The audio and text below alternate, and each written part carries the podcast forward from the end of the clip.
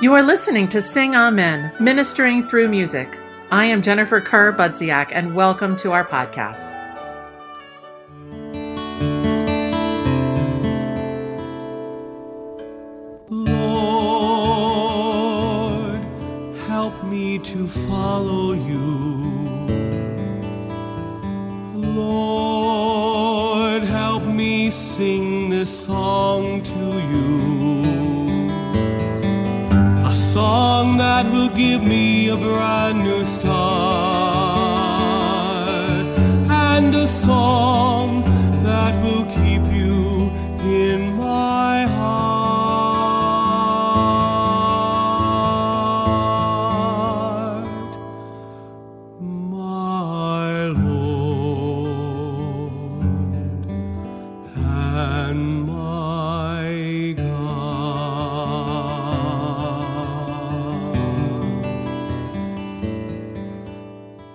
The song you just heard an excerpt of was written in, I believe, 1977 by a young man barely out of his teens. It was the very first liturgical song David Haas ever wrote, and it was the one that sort of opened the floodgates to the hundreds of songs that would, over the next several decades, find their way into churches and hymnals all over the world and onto the lips of the people of God.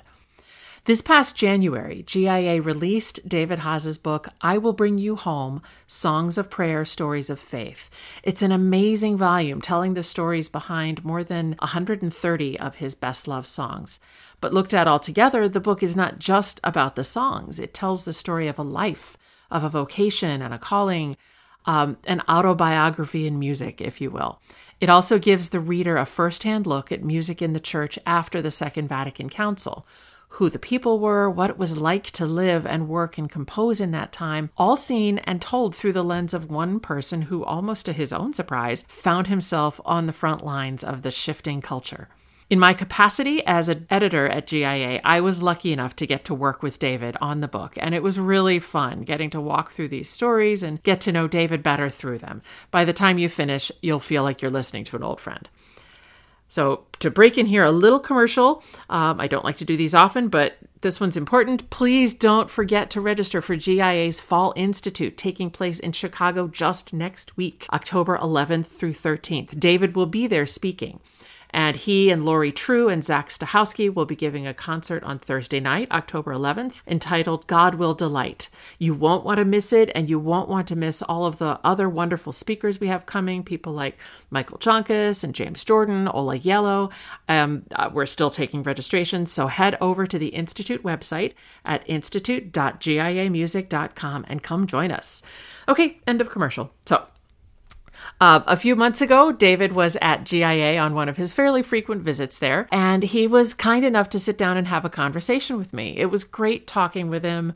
I joked afterwards that I thought we might have two podcasts worth of stuff recorded, and even though at the time it was meant as a joke, it actually turned out to be true. So, this is part one of a two part podcast with David Haas. We'll release part two in two weeks. The first part is a more general conversation about David's life and development as a composer, the paths that led him to doing what he now does, just his overall thoughts and approach to composing, things like that. Part two will delve more deeply into the more specific question of the spiritual, mental, emotional self care for musicians. How do we keep going? How do we manage our work life balance? How do we avoid burnout? I mean, let's face it, it is not an easy life, but we continue to believe that what we do is important and that we are needed in the vineyard. So please tune in in two weeks for that conversation. And in the meantime, let's dive into part one. And here's David Haas. Well, it feels really strange for me to be saying to David Haas, welcome to GIA, because you've been around here and a part of things way, way, way longer than I have. So, kind of a fixture on here. But welcome to GIA. Oh, it's always great being here. Well, it's just great having you here. I was hoping I can kind of get you to tell us some of the stories and Sure. just kind of start. And obviously, since I worked on the book with you, I know this. But uh, how did how did you get into mu- church music? How did this find you? I um, I grew up in a musical family, and uh, so both music and church were a part of my parents' upbringing. My father uh, was an organist, and when he was in the army during the Korean War, he was a chaplain's assistant. So he played organ not only for the Catholic services but for all the other, not including Jewish services. I mean, he just so he was in that world, and his uh, great uncle was an organist and so forth, and his dad was a violinist.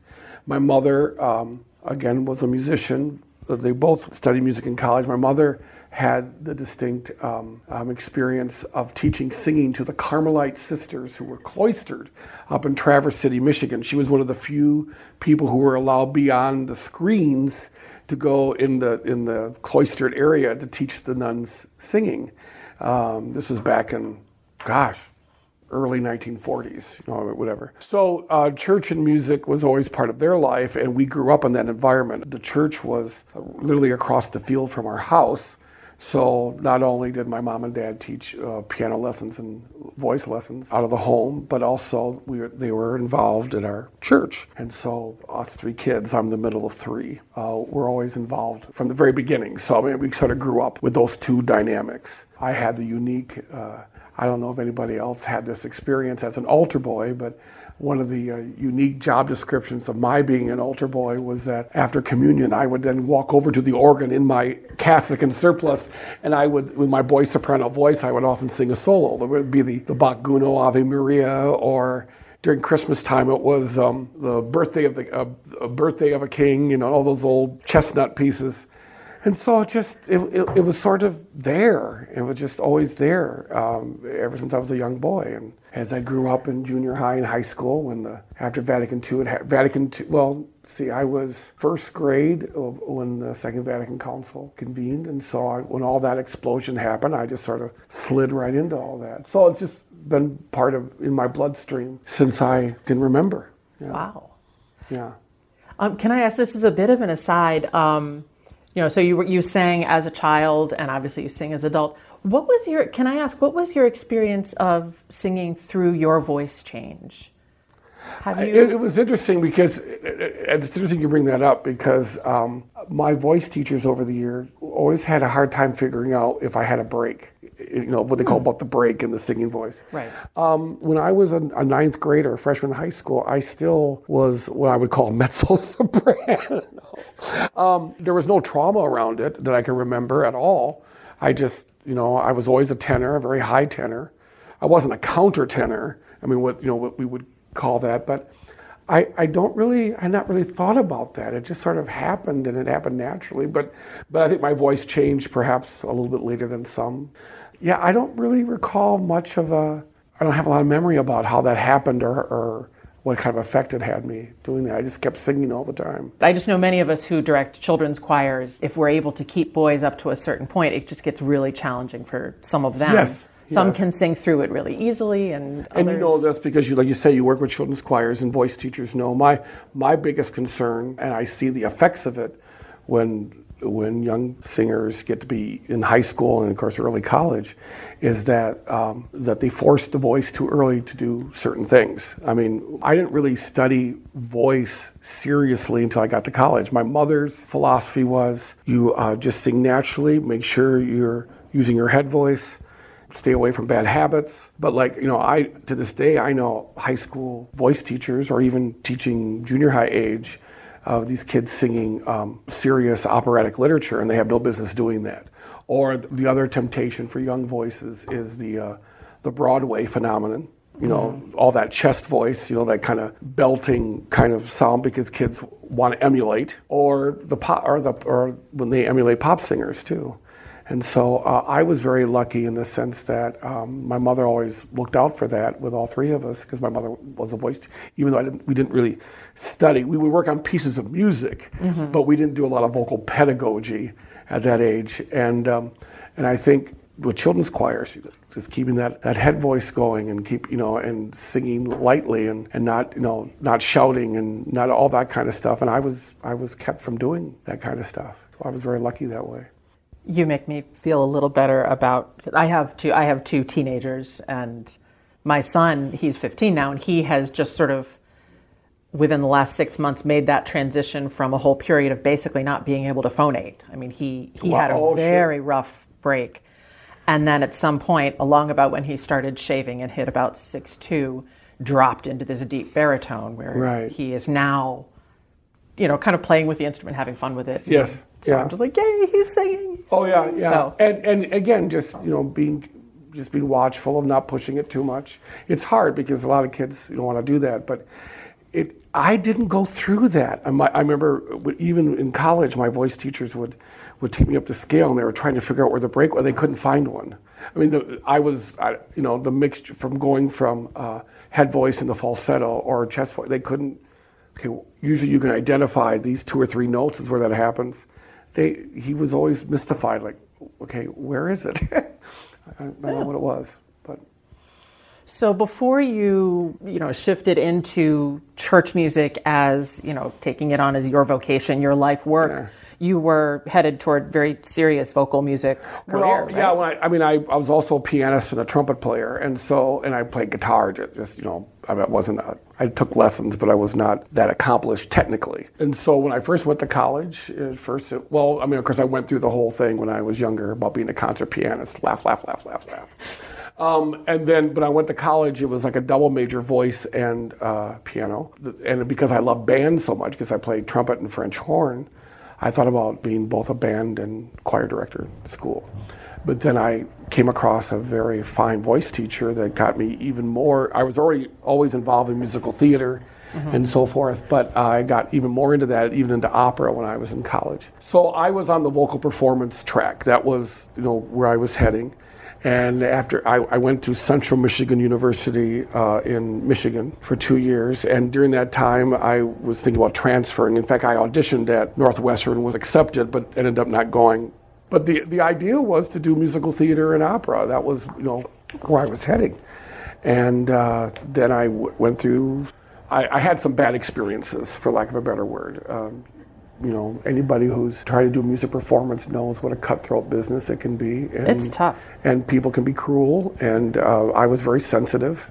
And it was hard for me to, you know, I was successful in college. I was getting major roles and shows and things like that. And um, uh, hated for it, you know, and went through some difficulties with that. And then there was always this lingering thing in the back of my mind about priesthood. I thought that was there. So I took a year off. And uh, uh, other than writing one little song that I, when I was in ninth grade, which I talk about in the book, um, uh, during that year, I started to compose some things. I was, inter- I mean, I knew already about the music of the early Dameans and Joe Wise and things like that. But I, um, uh, I remember the nun at my parish. This was 1977. Going to her house, and she put earthen vessels on the turntable. Those of you who don't know what a turntable is, Google it.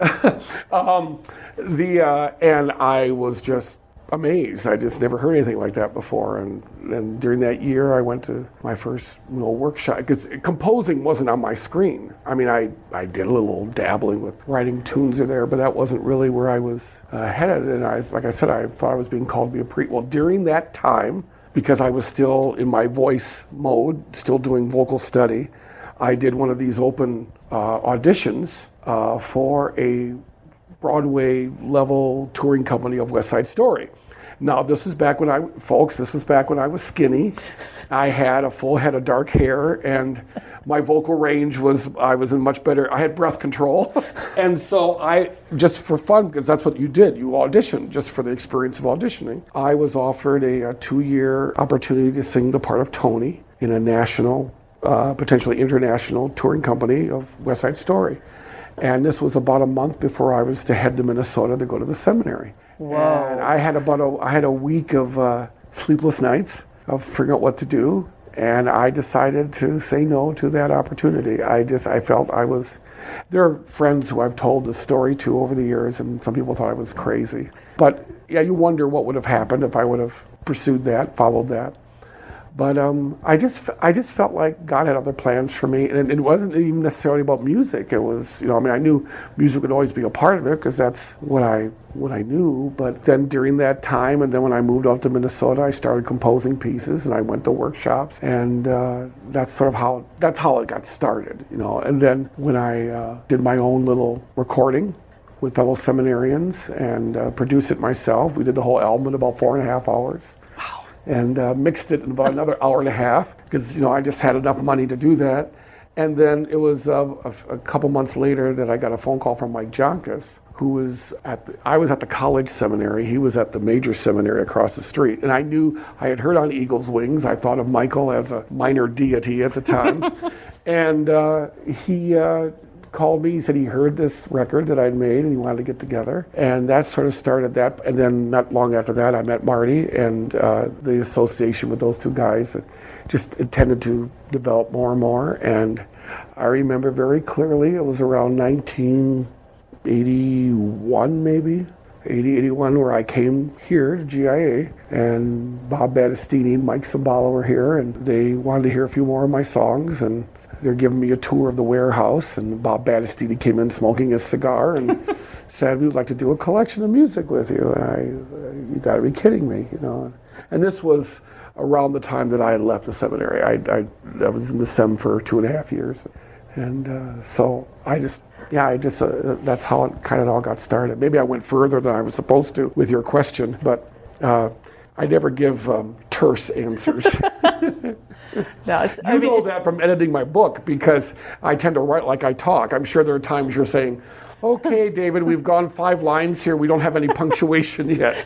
let's let's put a semicolon." too many prepositional Yeah, phrases. yeah, let's let's end a sentence yes. and start a new one. But so friends, because it's because of her that my, uh, of uh, Jennifer here that I actually sound like I'm coherent in the book at times. Oh, you're plenty coherent. Yeah. And the stories are part of it. I mean, that's a, the, the stories of how we got where we're going are all you know, Yeah. they're, they're important and they're I always I always enjoy because I've done a lot of work with teenagers over the years, and I love and I'm sure you're going through this with your kids.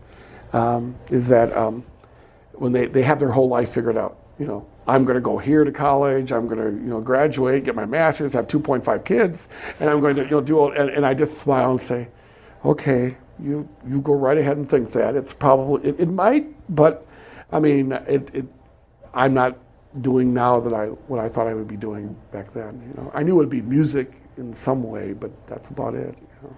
But at the same time, when you had your experience of you know growing up surrounded by music and your experience of the seminary and going deeper into the theology and spirituality, Yeah, yeah, and yeah. could you have become who you are if you hadn't had both of those deep Yeah, foundational yeah, pieces? I It's, mean, it's all building blocks. It's really true. No regret. That's why I have no regrets. People will say, "Oh my God, two and a half years in the seminary and it didn't happen." I said, "Well, yeah, but so many other things happened.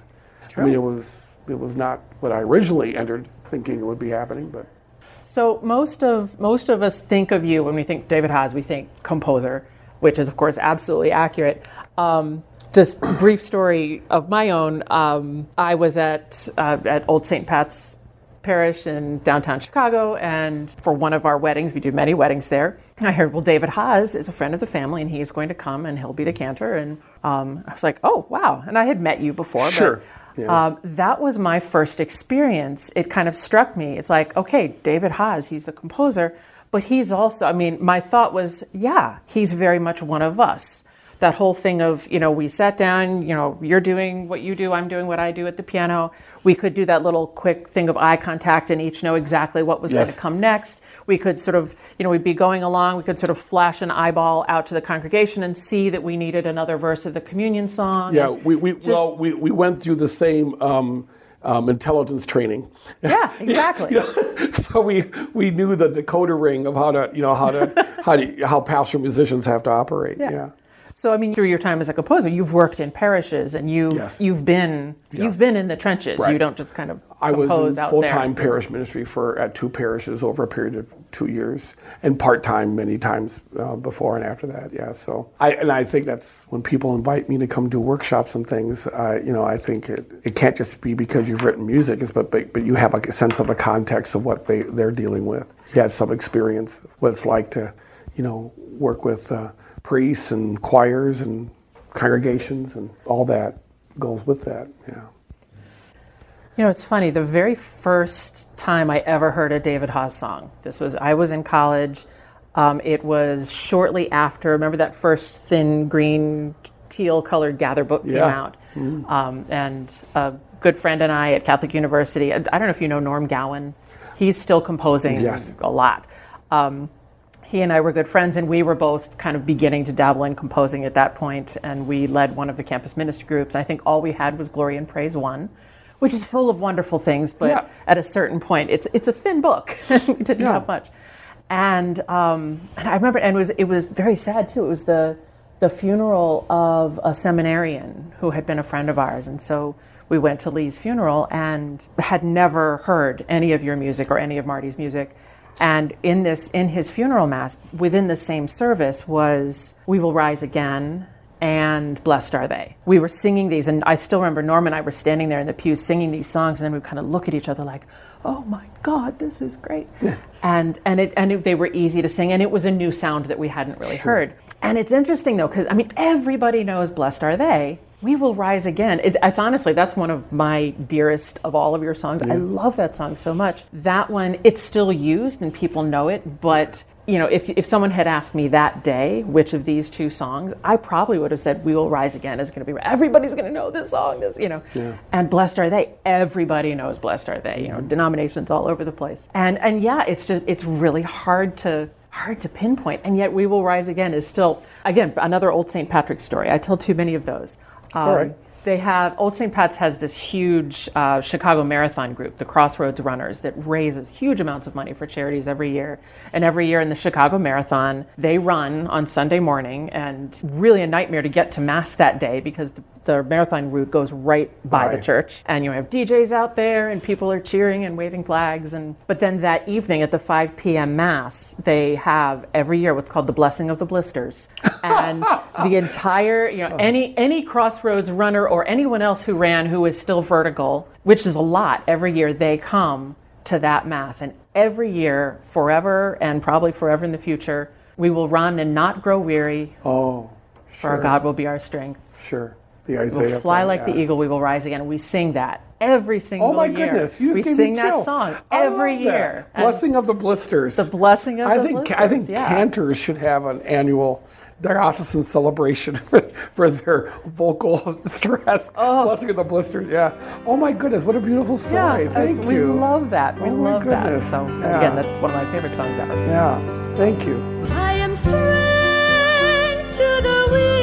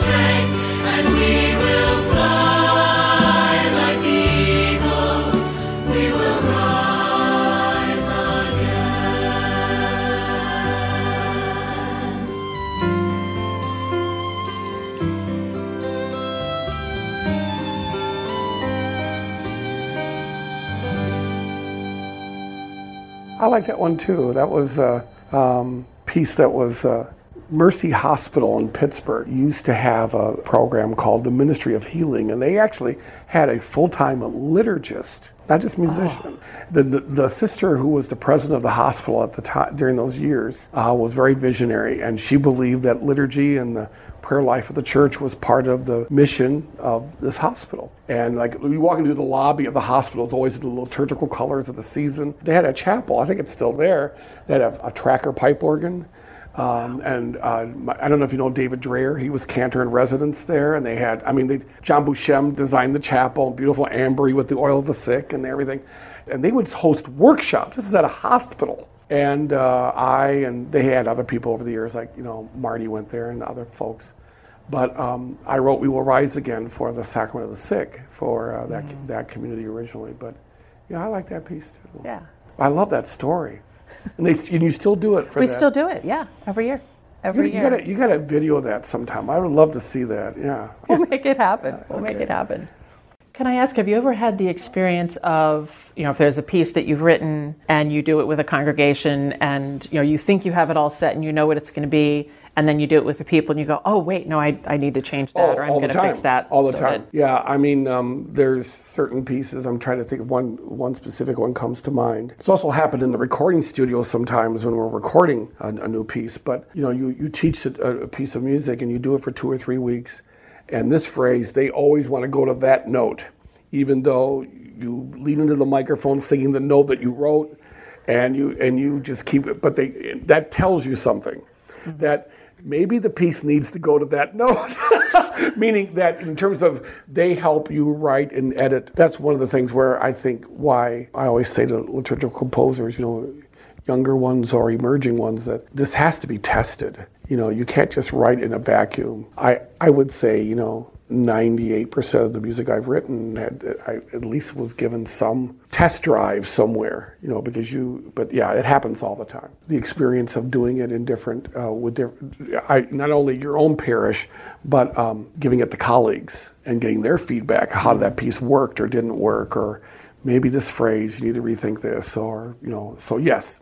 The, the short answer is yes, it happens quite a bit. And it, sh- I think it should happen. It's, it's very corrective. Yeah, I guess if we're writing for the assembly, it's important. You know, the assembly really Yeah. knows a lot more than we do about what they can say. Right. And There's we just have certain to give it to jumps and certain intervals, and then, then then there's the weird thing that sometimes a piece that worked at one place just does not work here. Now, why is that?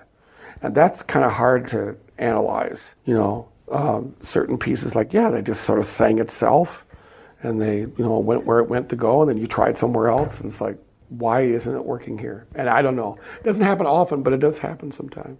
I think a lot of church musicians find that, you know, that's a big phenomenon, not just with the music we write, but, you know, you could have been at two or three parishes and this, this song or this Oh, hymn was totally. a favorite everywhere I've been. And you go to your new place and it's a lead balloon and you have no idea why. Right, Just right. some something about the chemistry doesn't work. Well, work. Father Gelineau said once years ago that there are two types of music music I like and music I don't like. And some people just don't like it. You know what I mean? And they don't, I mean, I, and, and it also, that also applies to certain pieces of music that you think, God, this would be too hard. Yet they say Eagle's Wings is the perfect example of that. It's an octave and a fourth. You know, the verse is a G add nine chord with a C sharp. And Michael has said, you know, when he wrote that, he never had any intention or expectation that the people would sing the verses. They nail that C sharp every time. Why is it? Well, first of all, it's, it's beautifully written, it's well crafted. But if they love it, they'll sing it. They'll sing That's it. why I get into arguments with people about range. Well, that note's too high for a car. Not if they love it. You know, we have been told, I get this all the time, that E flat's too high. Well, sometimes you do the song too slow, and so the upward motion to getting there is too. But some of it is, um, is just if they like the piece. I mean, I think of "I Am the Bread of Life" by Suzanne Toolan. Oh, yeah. You know, if they love it, they're going to sing it. They're going to do everything they can. Now, you got to pay attention to things like tessitura and things like that. But in, in the end, it's it what it's what grabs you. I would, think, you know, even with publishers, you know, I know I have composer colleagues who sent a piece of music to um, one one of the publishers, and and they didn't take to it. And then the next publisher did, and it became a hit. You know, it just it's so subjective you know, of what what is it about a piece that grabs people or doesn't grab people. There are some exceptions of places pieces that seem to work almost everywhere, but who knows? I mean, boy, we could, if you can bottle that and figure that out, I think people are need and are attracted to a good melody. I think that's very important. Um, but and something that can stick to their ribs for a while. Eagles Wings was written almost 50 years ago, and it's still and, and of course in the history of Western music, I mean, we can go back to, uh, you know, what, why is it that, you know, Oh Sacred Head and Jesu Joy and the Ave Maria, because they're just, they're just really well written. You know, if I have one or two pieces that are still remembered by the time I'm in the nursing home, you know, that's, that's a blessing. And then some pieces work for a moment. Like there's a special occasion, it's an anniversary of the parish or whatever it is, and you write a piece of music for that, and it works there, has no other, you know, it has no other lasting power than that. And and I think when you write ritual music, that's part of what it is. We're not necessarily writing music that's going to be immortalized. Marty puts it really well. One of the images he uses is that you're we're basically building chairs. He once said, you know, we're building a chair, and you want people to feel comfortable sitting in the chair because the piece of music is for the people to sing. And uh, it isn't necessarily something that you're going to listen to on your stereo when you're sitting by the fire, necessarily. You know, people, you know, if if I want to listen to music purely for the aesthetic, I'll listen to Appalachian Spring by Aaron Copland or the Bach B minor Mass or the, or Pictures at an Exhibition, you know. This isn't music that is necessarily intended to be encased or enshrined forever. If some of it lasts for a while longer, that's it's a beautiful blessing, but I don't think I don't think that's what our our uh, vocation is to do. We'll stop there for now. Again, please return in two weeks for part two of this conversation with David Haas, the spiritual and work life wellness of the pastoral musician, which is something I don't think any of us get 100% right. I know I don't. So please do tune in then. And we started today's podcast episode with the very first liturgical song David ever wrote. So we'll conclude with the song he completed just about the same time as his book, I Will Bring You Home, was being finished. This is I Will Walk With You.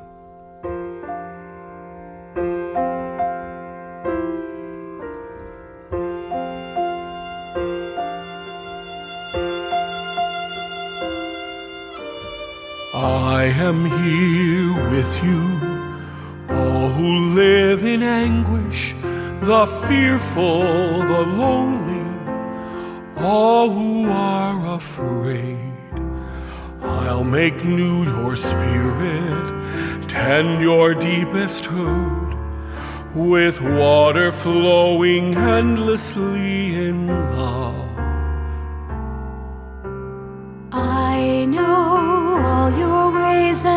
I will come to heal you and lead you in comfort. All of you who mourn, all you near and far, I will grace you with my peace,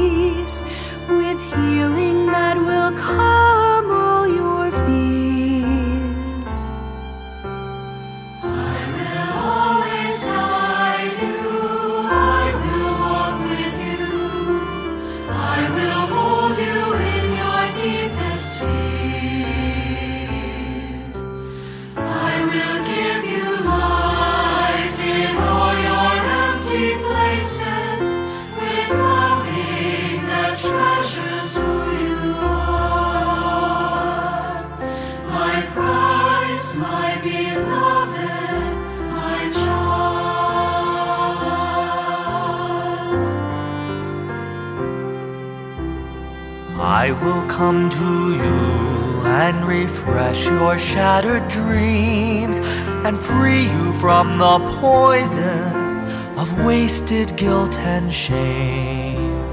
I will hold your story and honor your journey with hope that will transform your grief and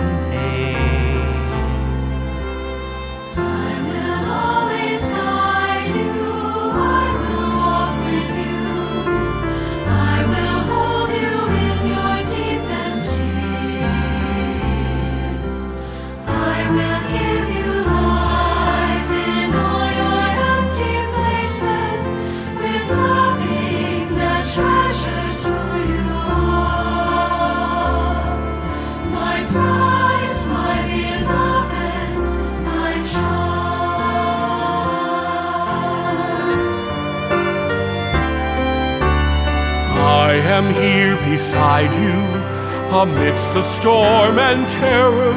I will strengthen you with courage and mend your tattered heart. I will give you songs to sing when all seems bleak and hopeless, with music of forgiveness and joy.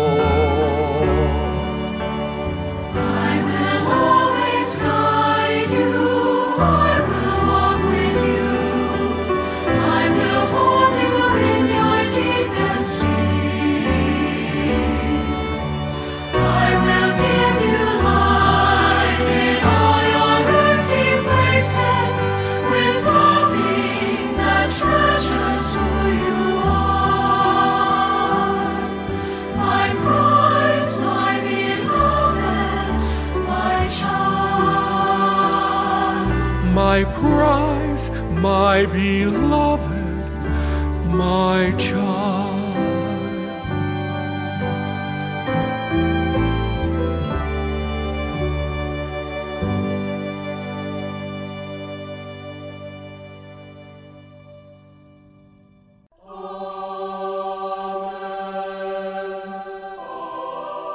For more information, including details about the music you heard on today's podcast, please visit our website at singamen.giamusic.com.